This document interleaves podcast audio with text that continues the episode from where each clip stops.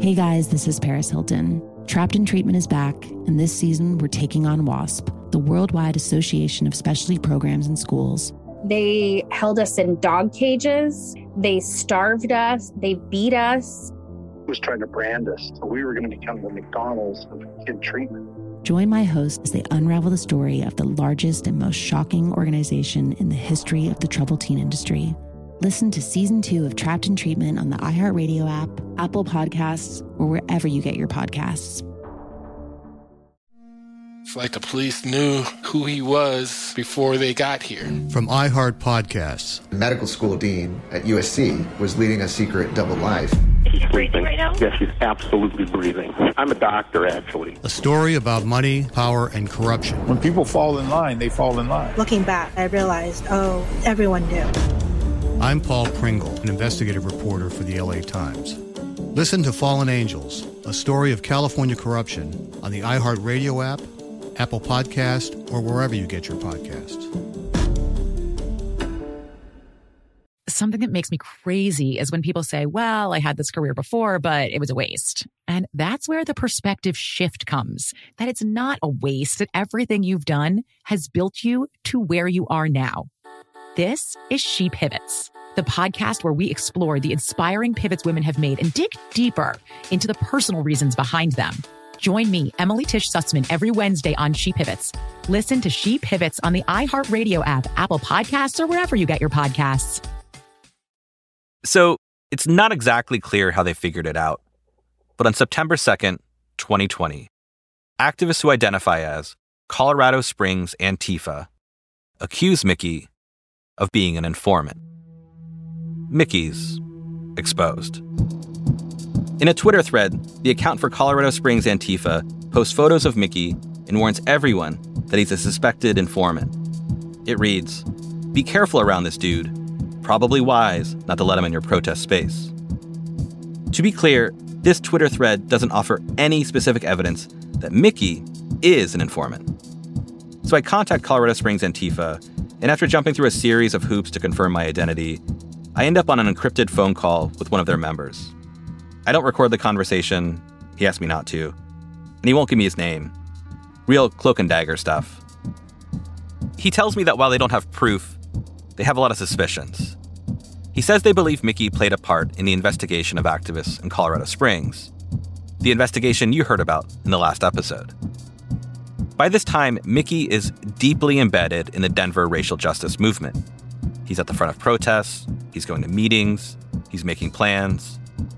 And what people in Denver don't know is the FBI is paying him thousands of dollars, cash, every few weeks. So, as you can imagine, like anyone whose livelihood is being threatened, Mickey's not going to take this kind of online rumor lying down. So, just hours after the Twitter outing, Mickey records a video. Good evening or good morning. It's September the 3rd, 2020, roughly about 3 o'clock in the morning. In the video, Mickey is sitting at a table. There's the red flag of the Kurdistan Workers' Party behind him, and leaning against the wall is an AR 15 style assault rifle. Mickey's holding a cigar and on the table in front of him is a ball peen hammer and a full bottle of Jack Daniels. And Mickey doesn't mince words. This propaganda shit you guys posted doesn't mean fuck all to me. But understand this I'll be polite and professional, but I have a plan to kill everybody in the fucking room if need to be. Mickey posts the video to YouTube, and it quickly circulates among Denver's racial justice protesters. Mickey insists He's not an informant. If you're trying to implicate that I'm a fucking snitch, check this out. Three things I ain't a punk, I ain't a bitch, and I ain't a fucking snitch. You should ask who the real fucking punker bitch is, or who the real fucking snitch is. I'm Trevor Aaronson From Western Sound and iHeart Podcasts, this is Alphabet Boys.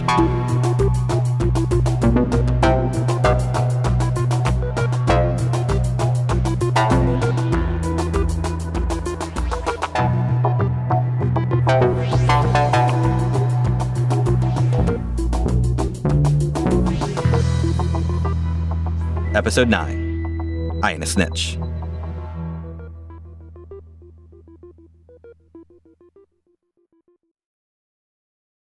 We'll get to this bizarre video with Mickey in a bit. But for the moment, I want to take you back again to the last week of August 2020. A lot happens this week. This is the same week that Mickey's hyping up demonstrations that become full scale attacks on police buildings. I can't hear you! This is also the week Mickey takes Zebb Hall and Bryce Shelby to lunch at a famous Dave's barbecue restaurant. Zebb won't commit to any attack or plan, but Bryce suggests they should pursue a plot to assassinate Colorado Attorney General Phil Weiser. Attorney General's your target. A few days later, Mickey introduces Bryce to Red, an undercover FBI agent. Red, this is Bryce. Juice, man. They call me Juice. Juice. And Red and Bryce drive to Weiser's house. Red suggests they could hire a hitman for five or six hundred dollars. You know, it's going to cost something to put it together. That's all I'm saying. What are we looking at figure wise? Five, six hundred bucks. Yeah. Bryce knows that's not enough money for a hit like that. And besides, he's all talk. He's not interested. Not really. So he ghosts Red and Mickey, doesn't return any of their calls or text messages. Okay, now the stuff I haven't told you about. A couple of days after Mickey puts Red onto Bryce, Mickey arranges to meet Zebb at a sporting goods store that sells firearms, a Bass Pro Shop in Denver. He's asked Zebb to buy him a gun, and Zebb, having seen Mickey with lots of guns, doesn't think what Mickey's asking him to do is a big deal. But yeah, it is a big deal. Okay, the date today is Thursday, August 27th at approximately 2:47 p.m. Uh, with Special Agent Scott Dahlstrom and Special Agent Byron Mitchell with CHS, meeting with uh, Zebedias Hall.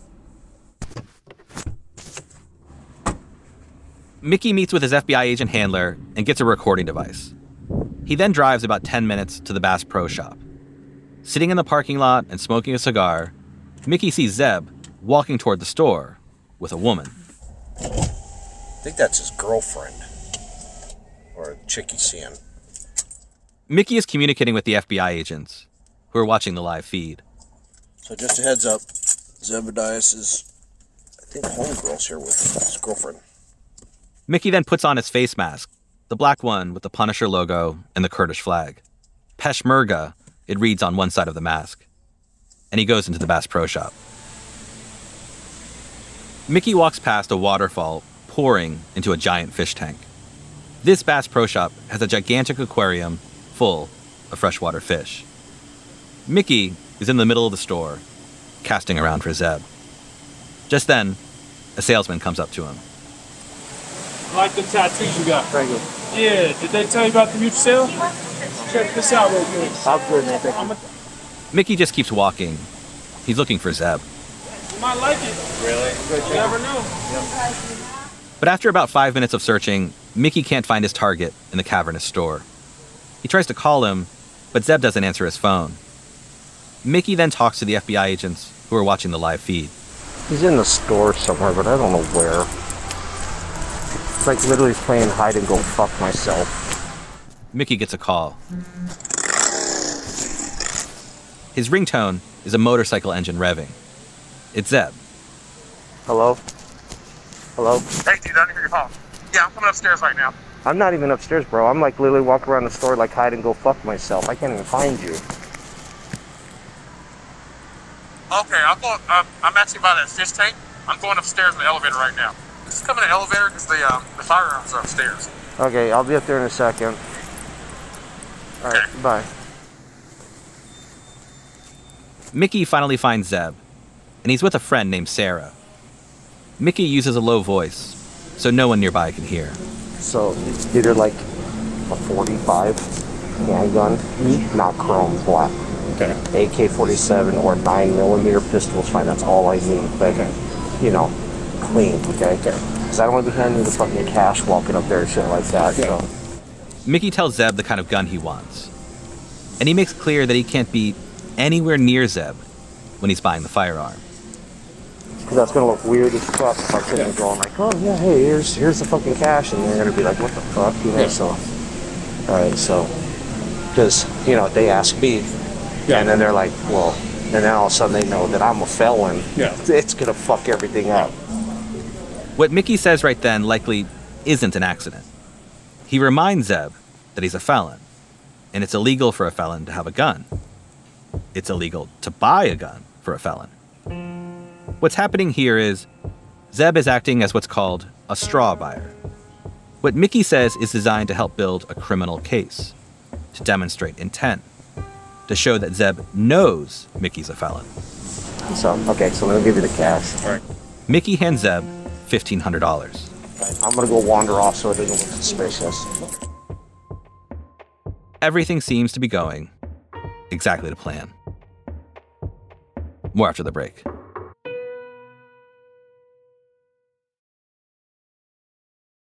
Hey guys, this is Paris Hilton. Trapped in Treatment is back, and this season we're taking on WASP. They held us in dog cages. They starved us. They beat us. They burned us and subject us to really horrible, uh, cruel, and unusual punishment.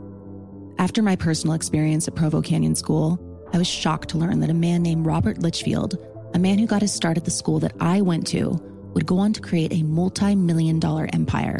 He was trying to brand us. So we were going to become the McDonald's of kid treatment. The Worldwide Association of Specialty Programs in Schools. They prey on you know a parent's really natural and beautiful love for their children in a really really uh, unfortunately effective way at this time in my life now if someone presented this program to me and not just because i've already experienced it sham scam beware Listen to season two of Trapped in Treatment on the iHeartRadio app, Apple Podcasts, or wherever you get your podcasts.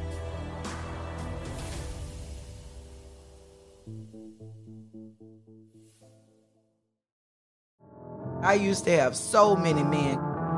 How this beguiling woman in her 50s, She looked like a million bucks. with zero qualifications, She had a Harvard plaque. Tricks her way past a wall of lawyers and agents. She's got all of these Maseratis and Bentleys all in the driveway. Is it like a mansion? Yes, it's a mansion. That this queen of the con uses to scam some of the biggest names in professional sports out of untold fortunes. About six million. Approximately $11 million. Nearly $10 million was all gone. Employing whatever means necessary to bleed her victims dry. She would probably have sex with one of her clients. Hide your money in your old rich man because she is on the prowl. Listen to Queen of the Con, Season 5, The Athlete Whisperer, on the iHeartRadio app, Apple Podcasts, or wherever you get your podcasts. started talking about this incident. Drugs and uh, officials cover up. you couldn't believe it. From iHeart Podcasts. It's like the police knew who he was before they got here. A story about money, power, and corruption. The medical school dean at USC was leading a secret double life. She's breathing right now? Yes, she's absolutely breathing. I'm a doctor, actually. There's no way that that guy's a doctor. I'm Paul Pringle, and I'm an investigative reporter for the LA Times. This is the story of an investigation that starts in a hotel room in Pasadena, California, and reaches all the way to the top of two of the most powerful institutions in the city of Los Angeles. When people fall in line, they fall in line. Looking back, I realized, oh, everyone knew. This is Fallen Angels, a story of California corruption. We're always going to have predators. It's the good people who stand by and do nothing that allow them to flourish. Listen to Fallen Angels, a story of California corruption on the iHeartRadio app, Apple Podcast, or wherever you get your podcasts.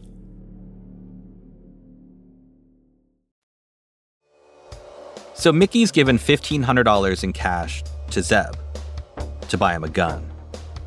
And he's walked out of the Bass Pro Shop. About 15 minutes later, Zebb and his friend Sarah walk outside as well. They're standing by the front door. Zebb tells Mickey that he needs to grab his car registration for the background check. And he tells Mickey that he selected a gun. Yeah, but it's a black uh, 45 uh, pistol. I think it was like Smith and Wesson. Smith and Wesson's like uh, Smith and Wesson's nice. Yeah, Smith and Wesson. I like Smith and Wesson. Okay. Yeah, yeah. If you're cool with that. It's too small for my hand. Zebb's friend Sarah makes a nervous joke and says, It's too small for my hand. You mean your hands are too small for the weapon? Yeah. It- Oh, you're yeah, saying, yeah, yeah. I was about to say, how small is this goddamn gun? no, my hands are too small for it. okay, yeah, all right. Just, After Zebb gets his car registration and he and Sarah go back into the Bass Pro Shop, Mickey walks over to his hearse in the parking lot. the weapon's too small for her hands. Oh my god. She got like fucking midget hands. Mickey then calls Scott Dahlstrom, his FBI handler.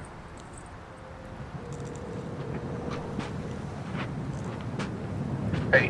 What's up? Hey, so what's going on here? I'm Standing here staring at the fucking trees.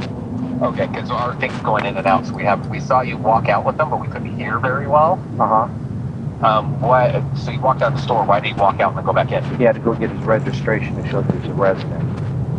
Oh, okay. Yeah. Okay. So uh, his girlfriend uh, uh, was telling me that uh, the gun was too small for her hands. I'm like, you mean your hands are too small for the gun? She goes, yeah. Yeah, that's I heard that. Yeah. Okay. no, yeah. Am I sounding clear on it now?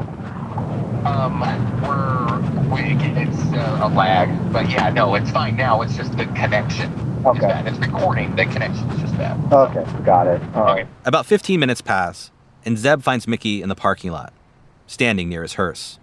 That's pretty goddamn fast. So what'd they say? Good background we done by morning. Did it look good? Yeah, I think so. It's Not too heavy. Once Zebb's background check comes back tomorrow, the store will let him pick up the gun. And then Zebb's planning to give that gun to Mickey. He said that he was a felon, that he couldn't have a gun, but if you have all these guns in your car and you're you're known to walk around with them, you know, how could you have them? then, you know, I'm like, okay, you know, I didn't understand. Zebb says he found the whole situation confusing and was surprised to find himself buying a gun for Mickey. And thing is, I before all that, I never would have bought a gun for anybody, and I just didn't understand. Uh, and I think uh, I lacked a lot of confidence, and I was scared of a lot of things that were going on. The next day, the background check comes back clean, and Bass Pro Shop calls Zebb. He can pick up the gun.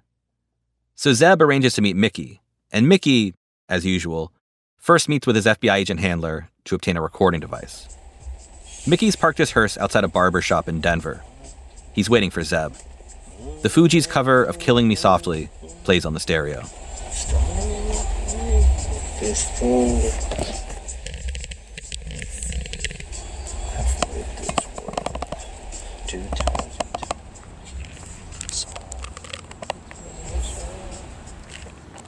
Mickey's plan is to have Zebb come up to the driver's side window and hand him the gun.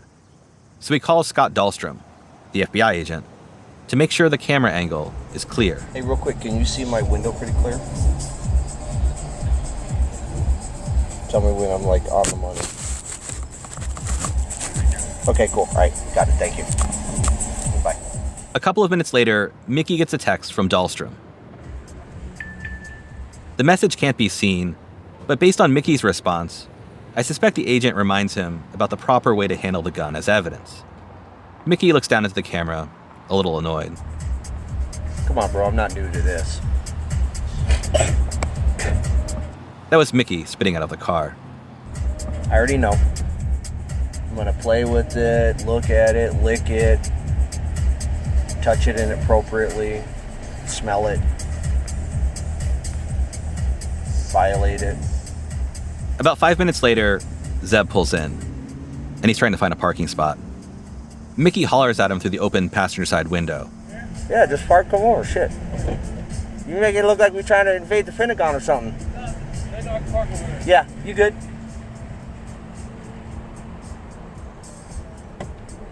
That dumbass. Rod Stewart's Do You Think I'm Sexy plays on the car stereo. Zebb walks up to Mickey's passenger side window. That, of course, won't work for the FBI, since their camera is facing the driver's side window. Go on this side. Zebb, come the other side. Come the other side. I got my guns and shit over there.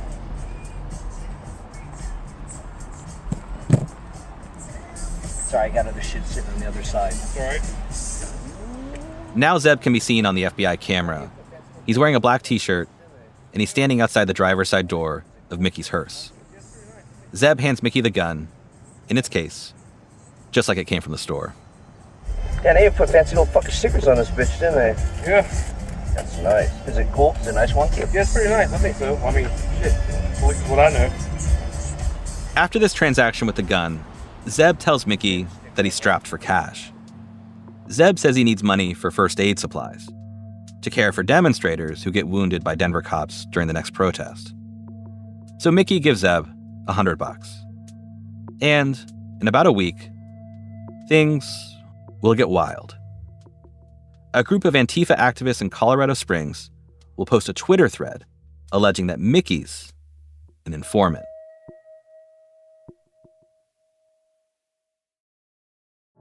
I used to have so many men. How this beguiling woman in her 50s, She looked like a million bucks. with zero qualifications, She had a Harvard plaque. Tricks her way past a wall of lawyers and agents. She's got all of these Maseratis and Bentleys all in the driveway. Is it like a mansion? Yes, it's a mansion that this queen of the con uses to scam some of the biggest names in professional sports out of untold fortunes. About six million. Approximately $11 million. Nearly $10 million was all gone. Employing whatever means necessary to bleed her victims dry. She would probably have sex with one of her clients. Hide your money in your old rich man because she is on the prowl. Listen to Queen of the Con, Season 5, The Athlete Whisperer, on the iHeartRadio app, Apple Podcasts, or wherever you get your podcasts. Hey guys, this is Paris Hilton. Trapped in Treatment is back, and this season we're taking on WASP. They held us in dog cages. They starved us. They beat us.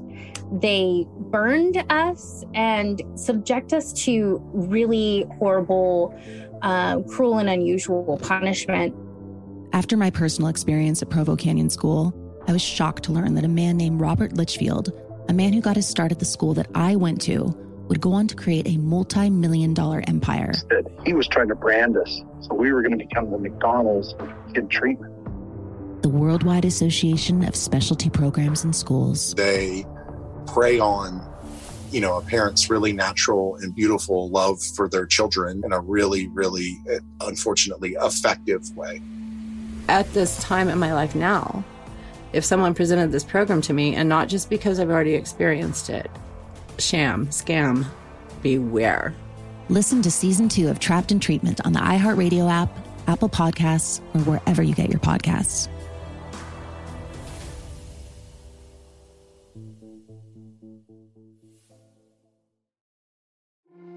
Started talking about this incident. Drugs and uh, officials cover up. you couldn't believe it. From iHeart Podcasts. It's like the police knew who he was before they got here. A story about money, power, and corruption. The medical school dean at USC was leading a secret double life. She's breathing right now? Yes, she's absolutely breathing. I'm a doctor, actually. There's no way that that guy's a doctor. I'm Paul Pringle, and I'm an investigative reporter for the LA Times. This is the story of an investigation that starts in a hotel room in Pasadena, California, and reaches all the way to the top of two of the most powerful institutions in the city of Los Angeles. When people fall in line, they fall in line. Looking back, I realized, oh, everyone knew. This is Fallen Angels, a story of California corruption. We're always going to have predators. It's the good people who stand by and do nothing that allow them to flourish. Listen to Fallen Angels, a story of California corruption on the iHeartRadio app, Apple Podcast, or wherever you get your podcasts.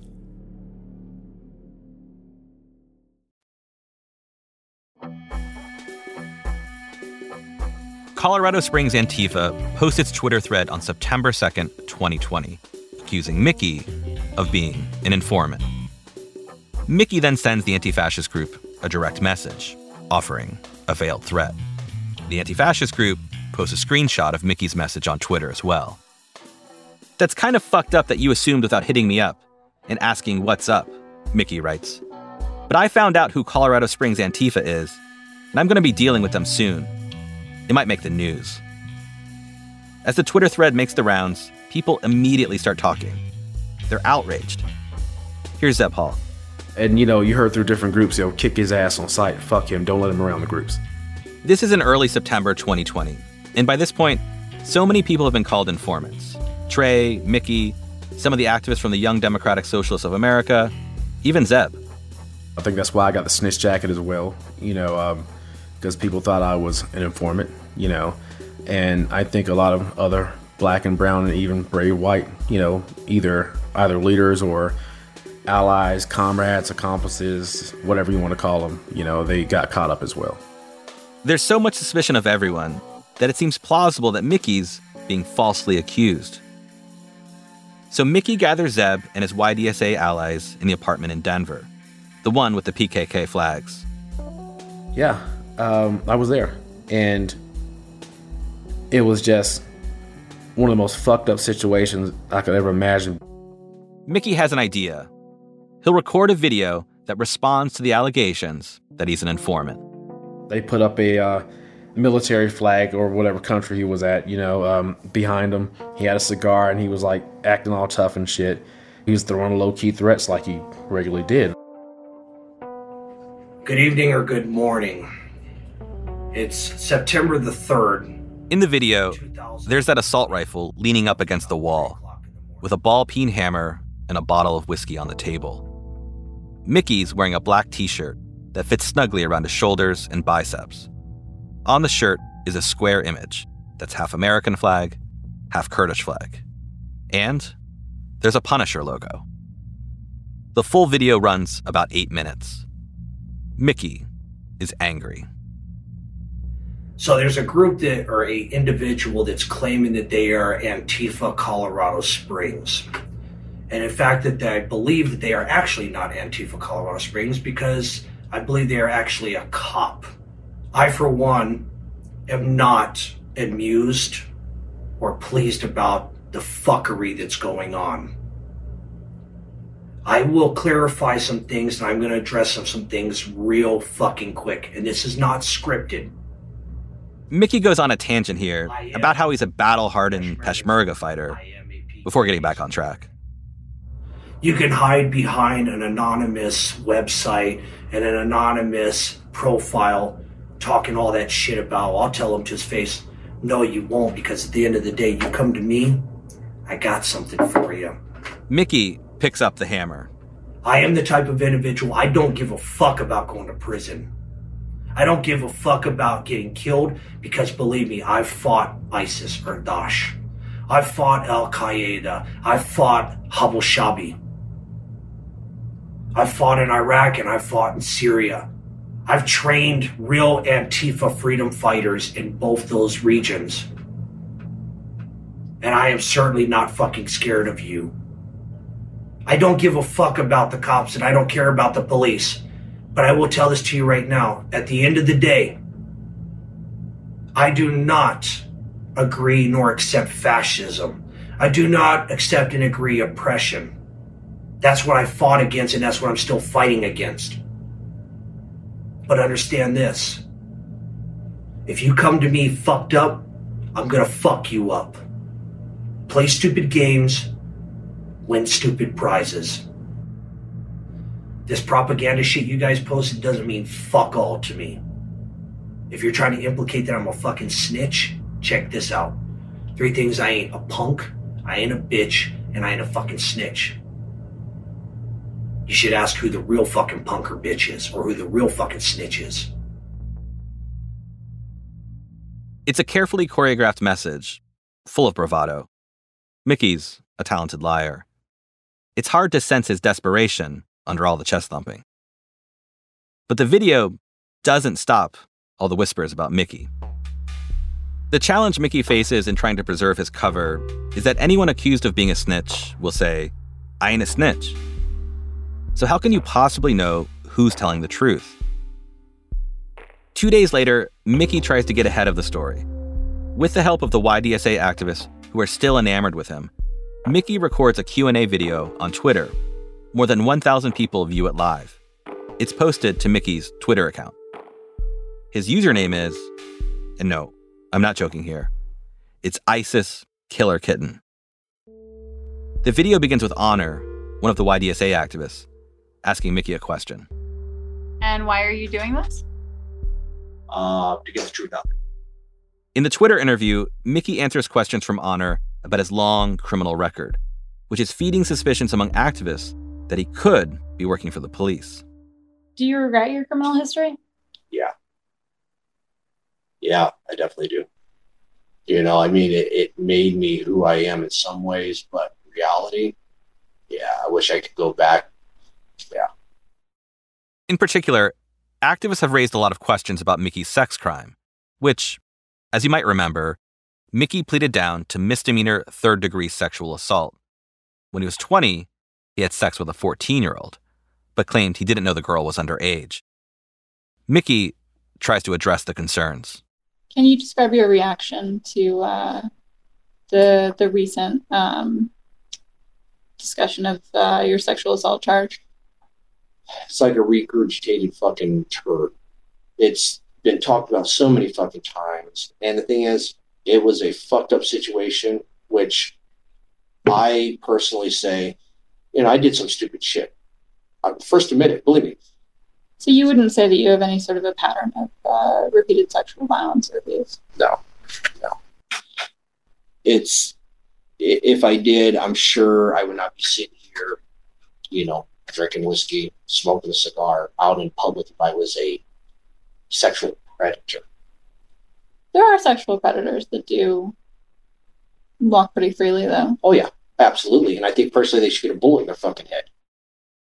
This goes on for a bit, with Mickey describing how he's misunderstood and how he's really an ally to the racial justice movement. Then Honor asks a question about his role in that movement. Do you see yourself as uh, any sort of leader in the protest? No. I don't want to be. I want to be no fucking leader. At the end of the day, look. Let me tell you something a lot of these people, and I'm not trying to sound mean, but a lot, nothing's been fucking done. Nothing's been fucking done. No cops have been fired. There's been no restitution, no apologies. There's been no court cases. There's been no punishment. There's been no changes of policy. We got we got more people living on the fucking streets. We got black people still being fucking killed in Kenosha, California. Fuck, I could go on for hours. All the fucking places. That's just the shit that we've seen on camera. And at the end of the day, no, I I don't find myself as a leader because in reality, I'm I'm not the leader type like that.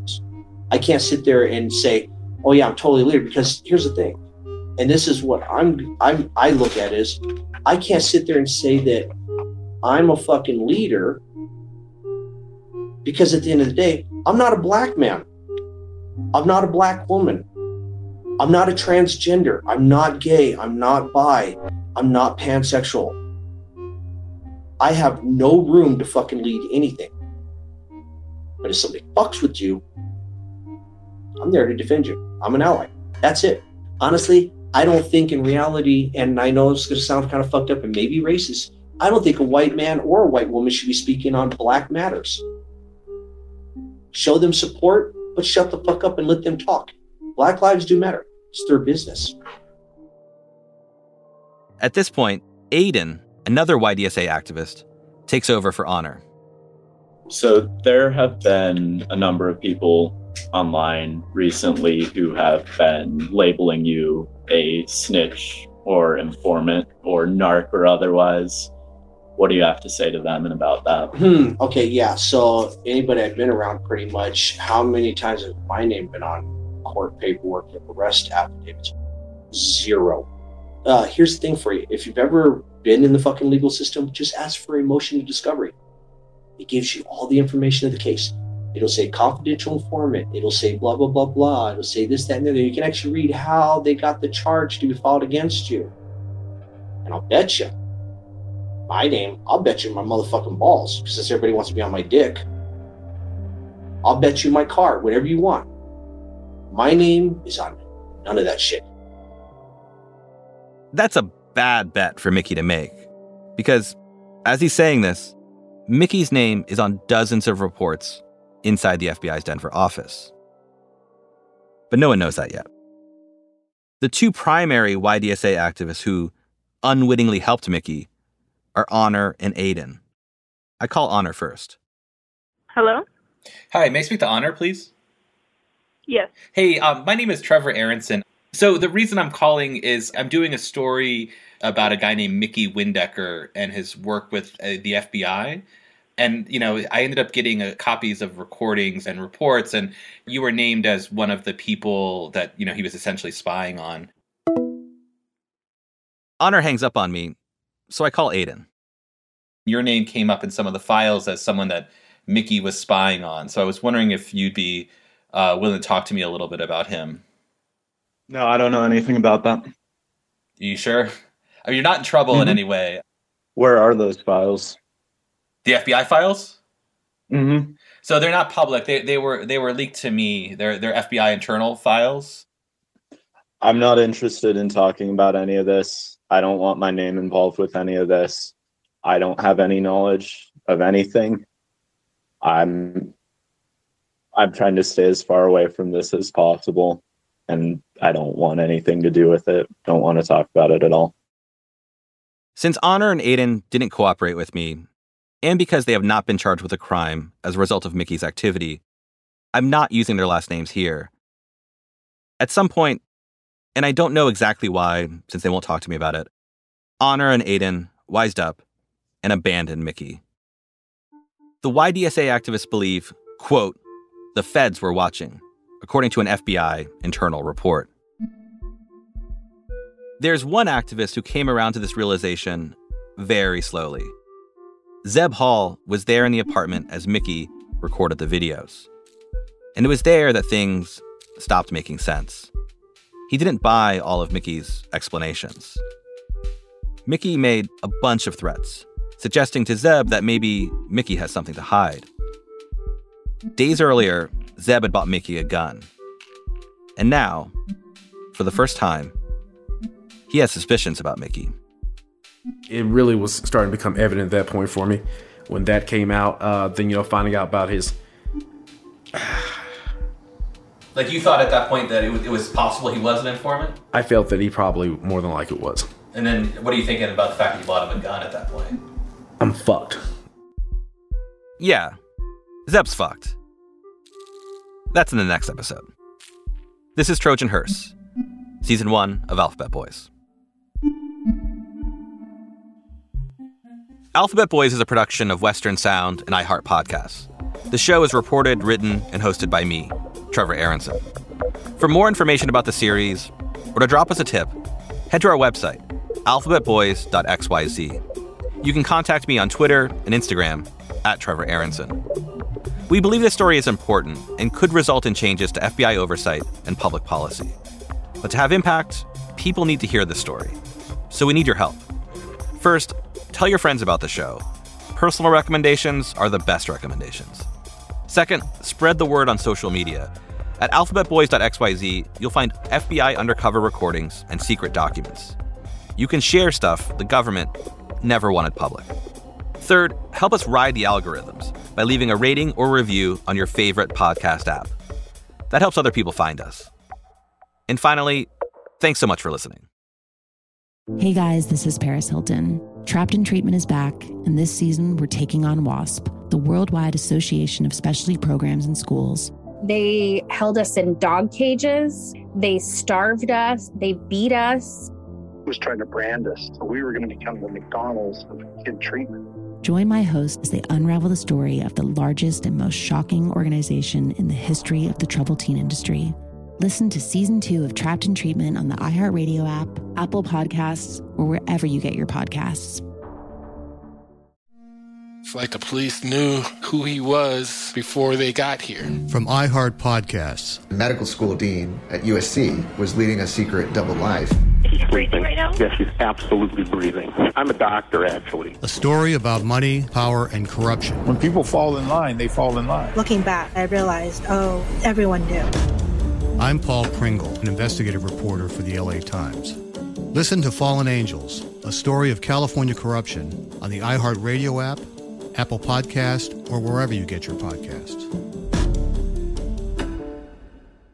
Something that makes me crazy is when people say, well, I had this career before, but it was a waste. And that's where the perspective shift comes that it's not a waste, that everything you've done has built you to where you are now. This is She Pivots, the podcast where we explore the inspiring pivots women have made and dig deeper into the personal reasons behind them. Join me, Emily Tish Sussman, every Wednesday on She Pivots. Listen to She Pivots on the iHeartRadio app, Apple Podcasts, or wherever you get your podcasts.